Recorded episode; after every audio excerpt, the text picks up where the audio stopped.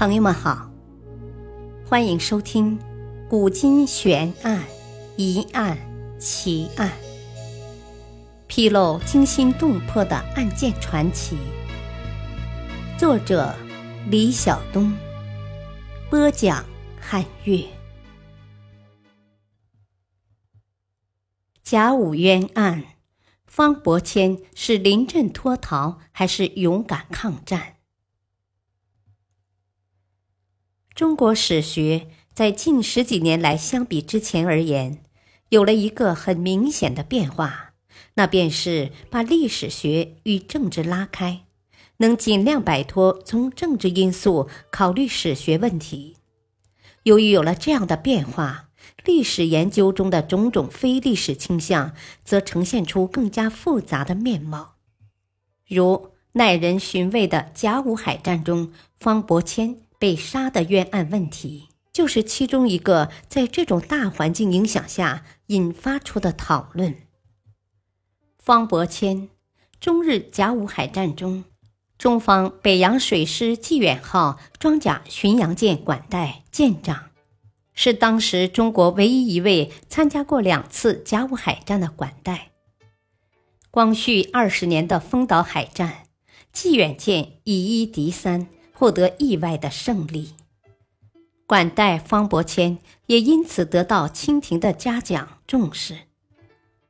但是同年黄海海战后，济远舰管带方伯谦却以逃军罪被诛杀。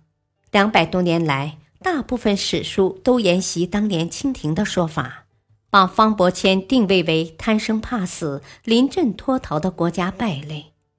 甚至把它说成是导致北洋水师在黄海海战中战败的罪魁祸首。然而两百多年后，后人对方伯谦案再研究后发现，事情并不是这么简单，它很有可能在某些有权势的人的舆论造势下，担负了几百年的罪人虚名。据说方伯谦被清政府处斩之后，方妻曾经进京告过御状，后来方家后人又为他大鸣不平，但这并没有引起当时史学界的关注，因为他们坚信清廷的说法，方伯谦是临阵脱逃，这是一段毋庸置疑的早有定论的历史。然而在近几十年来，方伯谦的后人多方奔走，为方伯谦鸣冤伸屈，出乎人的意料，他们的努力竟有了结果，顿时为方伯谦翻案的声音四起。难道方伯谦果真是被冤杀的吗？其实方伯谦是否冤杀的问题，关键在于他是否临阵脱逃。为他翻案的人说他不是逃跑，而是退却，甚至还说方伯谦的主动退却为北洋水师保留了一艘军舰，不但无罪，反而有功。然而明眼人一看就会觉得这种论调荒唐至极。为方伯谦翻案的人还提出，战争的失败不应该由方伯谦这一个小小的管带承担责任。当时的方伯谦的直属领导丁汝昌、李鸿章等也是罪责难逃，因此方伯谦案实属冤案。然而根据中国战手史末记的记载，甲午海战中幸存的杨元反映，中日两军交战之时，方伯谦一早就挂上了本船已受重伤之旗告水师提督，之后就想要逃出战场，但是无奈被日军军船阻断去路。而此时致远、经远两艘军舰正与日船进入殊死苦战，方伯谦非但没出手帮忙，甚至还置而不顾，驾驶济远舰像丧家之犬般的仓皇逃出，谁知道撞上了搁浅的扬威船，使得扬威船破了一个大口，不久就沉没了。而方伯谦更惊骇欲绝，飞一般的遁入旅顺口，加上当时日方的军事记录，可见方伯谦的出逃是有证据可循的，并非冤假错案。那么日方当时对这件事是怎么记录的呢？日舰第一游击队第二舰高千惠某尉官有一份亲笔记述，称敌终于不知，四分五裂，全面溃败，济远、广甲首先向西南败走。第一游击队旗舰吉野号作为首舰，其司令官平井航三少将的报告说得更为具体详细。十点三十分，致远右舷倾斜沉没，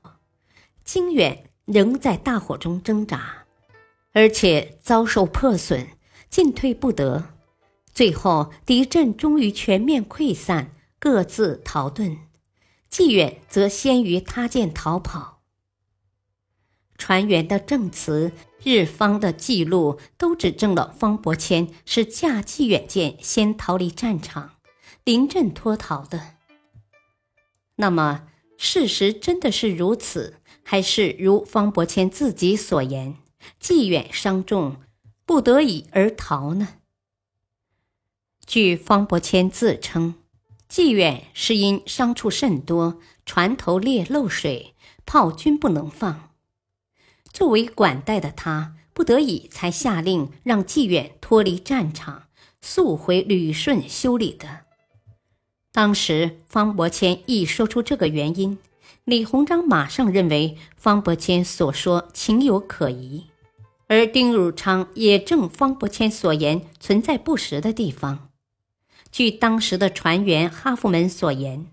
人们可见当时的济远舰仅有两门大炮受损，不能运动，并不是所有的炮均不能释放，而且当时的船头并没有破裂漏水，也不至于伤重到不能继续作战的地步，所以济远提前回岸的理由是不能成立的。而方伯谦所言只是为了给自己临阵脱逃的罪责进行开脱。为方伯谦翻案的人还提出了西战场说的论点。何谓西战场？据论者说，致远沉没后，济远非但没有马上逃走，反而独自开辟了一个西战场，与日军进行了殊死搏斗。当时的西战场说一出台，就引起了学术界的震惊。当时的论者对这一说法进行了详细描述，以求证明方伯谦的无辜。他说，济远是当时唯一留在西战场死战不退的军舰，苦战四小时，到下午五点三十才由于无可战而退出战场。日舰怕济远后炮，不敢猛追，直言当时济远舰英勇无比，打得连日本人都羞于把这段历史明写。然而史学家经过实地考察、史料分析后发现，所谓的西战场说完全是靠思维创造的历史，乃子虚乌有，与真实的历史无涉，无需加以驳辩。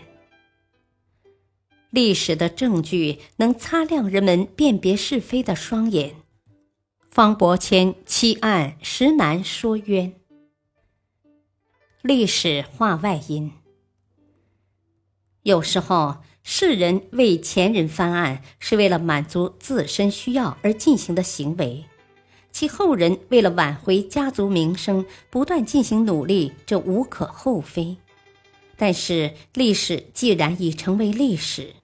那便让它悄然沉淀。只要能吸取教训，这样的历史才是有益的历史。为了一己所思，而执意对一些早已成定案的案子反复探讨，这样并不利于社会的进步。感谢您的收听，再会。